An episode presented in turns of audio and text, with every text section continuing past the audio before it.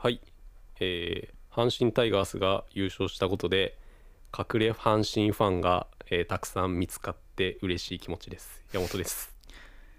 銭湯でおじさんが使った後のシャワー100%の確率で冷水になってませんか？森です。グラノラ FM はヘルシーに賢く物選びをしたい人のためのポッドキャストです。はい、はい。始まりました。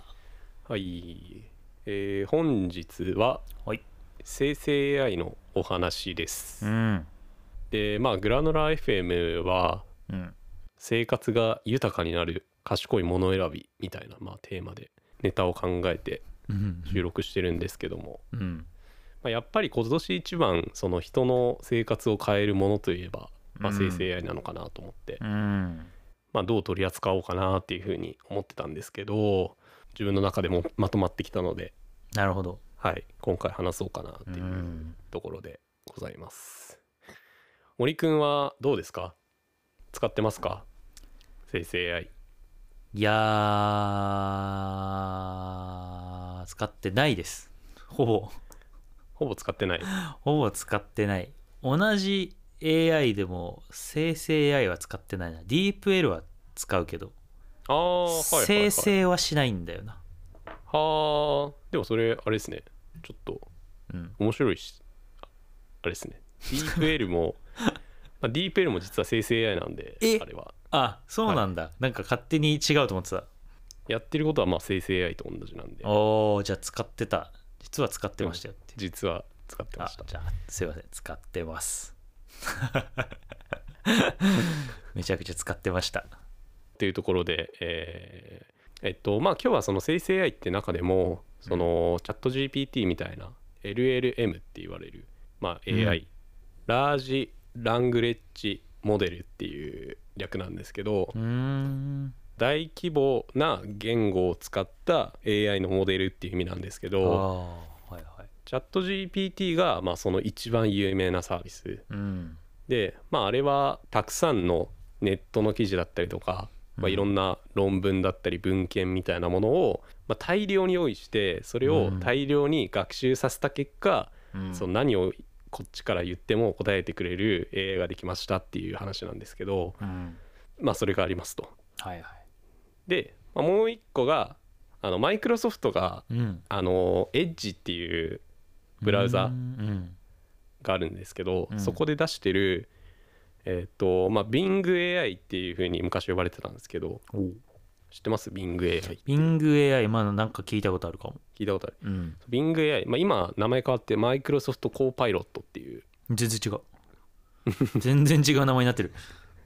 おう。コーパイロットっていうのは副操縦士っていううーん。なんかおしゃれな意味なんですネーミング。そう、まあ、マイクロソフトはその AI を副操縦士になるよねっていう考え方で今開発してるので、まあ、コーパイロットっていうそのダイレクトなネーミングなんですけど、まあ、その2つの話をちょっとしていこうかなっていうところで、まあ、チャット GPT って今無料でも使えるんですけど、えっとまあ、月20ドルのサブスクもあってチャット GPT プラスっていうのがあってうん。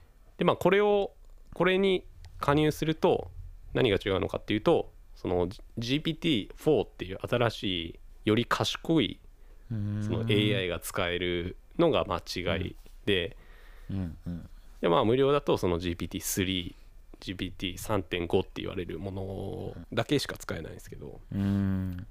チャット GPT のその GPT4 にしても一個デメリットがあってあの昔の話しか通用しないっていう。あ まずいねそれ。3500円付き払ってそれ昔の話しか出てこない。まずいね。あの昔の話っつってもそのもう昔の話じゃなくて。うん。えっと2021年の9月までの、話しかわかんないです。まあまあまあはいはい。まあまあまあ、まあ、ネット的にはまあ昔っすよね。2年前なんで確かにね。うん。でマイクロソフトのそのコーパイロットっていうのは、うん。裏側では GPT-4 が走っていつつも、うん最新のデータをうん。答えてくれるんですよ。うーん。っていうのがえっと一応違いとしてあるんですけどマイクロソフトの方はあの無料で使えるんです完全に。うんうんうん。GPT-4 を。だから3500円払ってるのを、うん。まあ、無料で使えるのですごい。ちょっとここで言いたかったことはうん。みんなチャット GPT を使わないといけないってなんとなく思ってるかもしれないですけど、マイクロソフトのコーパイロットを使う方が賢いしなんかいろいろ楽楽だよっていうのを。ああいやそれ全然知らないんじゃないみんな。俺も知らないしみんなも知らないって思って考える人失失礼だけど。知らなかった。っていうのを僕は大きな声で言いたいという、いや知らんかったな。でまあインストールの仕方としては、えっと iPhone だと、まあ、Bing っていううん。アプリがあるんで、まあ、それを落としてもらったらそのすぐ GPT-4 使えるのでうんうん。あの、まあ、GPT-4 じゃなくて、えっと、マイクロソフトコーパイロットですね。を使えるんでおすすめですと。なるほど。でまあ何をやらすかっすよね。その LLM に。はいはいはい。っていうところで多分もう全員使ってない理由なんですけどそうね。うん。なんかとにかく今の AI って賢いことをやらせようとしすぎてる問題があるんじゃないかなと思ってて俺。なるほど。うん。なんか高尚なことしないとダメうん的なうん。脅迫観念じゃないけど。いやわかるな。っていうのがあって多分なんかみんな離れてるのかなっていうふうに思ってて、うんうんなんかそうじゃないんだよっていうのをちょっと解きたいなとは思ってて、うんうん。なんか僕が一番何に使ってるかっていうとうんその検索の代わりに使うっていうことなんですよ。で検索の代わりにどうやって使ってるかっていうと、まあ、例えば今、Bing のあのアプリを今見てるんですけど昨日調べた話で言うと、おタイムリえーまあ、昨日地方のフードコートに行ってですねーうん。なんかあまりにも人が少ないなって思って うんでなんかお僕が子供の時はもっとこのフードコート人が多かったのになんでなんだろうっていうのを思って、そのインドアな人が増えたのかなと思って。でそのビングにえ？そのインドアな人が増えたという傾向はその何かそのデータとして出ていますかっていう。え？うんで特に日本のまああのビングって海外が作った AI なんで、うん。特にその日本のデータを中心に回答してくださいっていうふうに、うんまあ、言うと、えー、ビングは最新のその情報から引っ張ってこれるので、うん。まあ、実際にインドアな人が増えたという傾向は、まあ、いくつかの調査のデータから見受けられますと。うん。で特に日本のデータを参考にすると以下のような結果がありますっていうところで、うん。えー、と3つその文献を出してきてくれえてー。でこれ面白いのがうん。ちゃんとどこのサイトから調べてきたソースですっていうのをそのリンクで出してくれるんだちゃんとそのハイライトとして。すごいね。うん。でその AI の一個問題うん。としてその出自が分かんない。何のデータから引っ張ってきてるのか分かんないっていうのがあるからその仕事とかで使うデータとしては信頼性が欠けるっていうところでそのちゃんと自分で引用元までたどってその中のデータで言ってることが正しいのかっていうのをうん。まあちゃんと検証できるっていうところでこの URL まで出してくれるっていうのはその Bing のすごいいいところなんだけどまああの調べごとにこの Bing の AI に調べたいことを何でも聞きましょうっていう使い方が僕はなんかここ最近で一番いいのかなと思ってて。いや今の聞いたらめっちゃいいやんと思ったわ。そう。あでもよかった。なんだろう。そういうざ調べたいことはざっくりなんだけど欲しいことはうん。すごい具体的なもの？うーんがあるときにそれこそななんだろう、まあ、ちょっとケースが限られてくるけどうんうん。卒論書きたいときに一番最初の取っかかりとしてすげえ便利だなとう思って、ーん。はいはいはい。なんかそういうソースがしっかりしてなかったりいけなかったりとか、はいはい。はいざっくりこういう傾向があるのかみたいなうんうんうん。時に結構大変じゃない？その検索結果からうん。グラフを引っ張ってきたりとか、うんうん。記事の中にその数字が隠れてるかも分かんないし。うんめっちゃそこ2時間ぐらい短縮されるんじゃない？検索したら。確かにすねげえ。めっちゃすごい。そう。その森くんの言ったようにうん、全然知らなかったことについて、うん、触りだったりとかある程度の傾向をつかむっていうのにすごくよくて。うん知りたいことは分かるけどどうやって検索していいのか分かんないっていうのは、うんうん。その Google とかもずっと抱えてる問題で世の中のみんなは知ら知りたいことを分かってるのにどうやって調べたらいいのか分かんないっていうだけではいその Google を使ってもらう機会を逃してると。ああなるほどね。っていうのは Google も問題視しててでこれはちょっと日本と英語圏うのん。カルチャーの違いにあるんだけどうん。英語の人って何かを調べるときに文章で調べるんだよね。へえ例えば、まあ、カレーの作り方みたいなのはうんうん。How to make a curry みたいな。うん。でも日本だったらカレー作り方って書くじゃないですか、はいはい。そうだね。っていうのがなんか文化的な違いがあってうんより日本語の方がその検索キーワードを作るセンスっていうのが求められる言語なんだよ。いやわかる。検索ってテクニックいるよね。そう検索ってテクニック。でも向こうの人はなるべくもうその英文で聞けるようにその Google 側がチューニングしてうわそうなんだ。なってたからは日本語圏の人はやっぱうん。今まで文章から検索キーワードっていうのを作ってきてたから本来人に聞くような感じで聞いていいんだよっていうのがこのその Bing の AI のすごいところなのかなと思って。うーん。いやそれ知らんかったな。全然違うんだ検索文化が。そう。まあなのであのちょっとだからそこの感覚が変わるのはちょっとトレーニングが必要なんですけど今までその Google に検索するのに慣れてきた人はうんうんうんあの仕事でこう使うっていうイメージが強いけど、まあ、もっともっとそういう日々の検索とかをこういうそのマイクロソフトのコーパイロットに置き換えるっていうのはすごくいいのではっていうのが、まあ、この11月現在での僕のなんか一番いい AI の使い方ですね。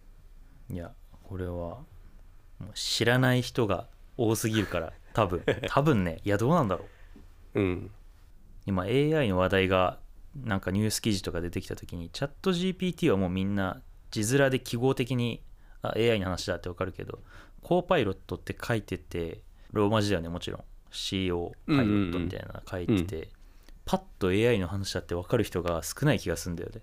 あー確かにね。チャット GPT が強すぎて。うんうんうん。確かにチャット GPT っていうワード強すぎ問題あるね強い。あれはもうなんか一一記号になったよね。AI の、うん。なんかそのことによって他の AI のトピックが入ってこないよね。なんか。いやーそれはある。でまあちょっと最後のえっ、と時間使ってうん。そのなんでこの Bing の AI っていうのは最新の情報を取得できるのかっていうのを、うん。まあ、説明したいんだけど、まあ、これを知っとくことでそのチャット GPT と Bing の AI の使い分けみたいなのができるなと思って、ちょっと一応話しておきたいんですけど、実はマイクロソフトっていうのはそのチャット GPT を作ってる OpenAI っていう会社とすごく強い協力関係にありますと。うんうんで何をしてるかっていうとその資金的な援助の他にうんうんえっとまあ、AI っていうのは作るのにすごく大量のコンピューターがいるのでうんそのコンピューターをマイクロソフトが、まあ、オープン AI に貸してると。でマイクロソフトっていうのはもともとその Azure っていうえっとすんごい大量のコンピューターのあるサービス。それをそのクラウドでアクセスしてどんな企業もその自分がコンピューターを持ってなくてもマイクロソフトのその大量のコンピューターを使って何か研究をしたりとか何かの開発をするっていうそのサービスがあってうんでその基盤があったから、まあ、オープン AI と協力関係を結んだんだけどその代わりにオープン AI は自分たちが開発した GPT-4 だったりとかを、まあ、うん。マイクロソフトさんに優先して貸してあげますよっていうはいはいはい。そのギブアンドテイクがあるんですけどうん。マイクロソフトは検索の事業をやってるわけでやっぱりこううん。最新のデータを引き出せるようにしたいっていう狙いがあってうんうん。何をしつくしたかっていうとチャット GPT っていうのは最新の情報は拾えないけどうん。何か人が言いたいことを簡潔にまとめたりとか要約するのがすごく得意だと。うんうんだから僕がさっき BingAI に質問した、えー、とインドアな人が増えてると思うんですけどそれってなんかデータがあるんですかっていうすんごいなんか話し言葉みたいなうん。会話をそのチャット GPT が一回この人は何を知りたいと思ってるのかっていうのを検索ワードに置き換えてくれるんですよ。うん。なるほど。でその置き換えた検索ワードで Bing が検索してその検索して出てきたデータをもう一回チャット GPT が要約して僕らに返してくれることによってあたかもそれはチャット GPT が考えてることのようにうん。もう一回こう返してくれるっていうのができてるっていうのがなるほど。その今その Bing の AI に起きてること。をチャット GPT はじゃあなんだろうフロントマンなんだあくまで。そうチャット GPT はフロントマンなんだねあくまでも、うん。なるほど。そう。っていうのがあって今チャット GPT と検索できることがまあ別なんですけどうーん。まあ Bing の方は、まあ、僕は普段その検索するのを、まあ、Bing にして、で記事の書き出しとかを考える時とかに、えっと、本当にそのきその記事で伝えたいことをとにかくわーって雑に書いてうんうんこの記事の内容で記事の冒頭書き出すとしたらどういう感じにした方がいいですかねみたいなのを、まあ、チャット GPT に聞くとかうーん。なんかそういう使い分けをしてるなっていう感じです。なるほど。マイクロソフトコーパイロット。コパイロットをちょっと使いたいね。使ってみてください本当に、うん。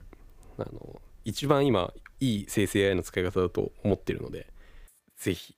これまで体験してなかった AI のうん。本当の強さみたいなのが分かるかも、うん。うん。本当にそう思うはい。ということで、最後までお聞きいただきありがとうございました。番組への質問感想は概要欄の Google フォームからお願いいたします。番組の X アカウントも少し前からやっています。気になった方はこちらもぜひフォローをお願いします。さらに、ハッシュタググラノラ FM でツイートしていただくと我々がパトロール可能です。ということで、それではまた次回もお会いしましょう。お相手は森と山本でした。ありがとうございました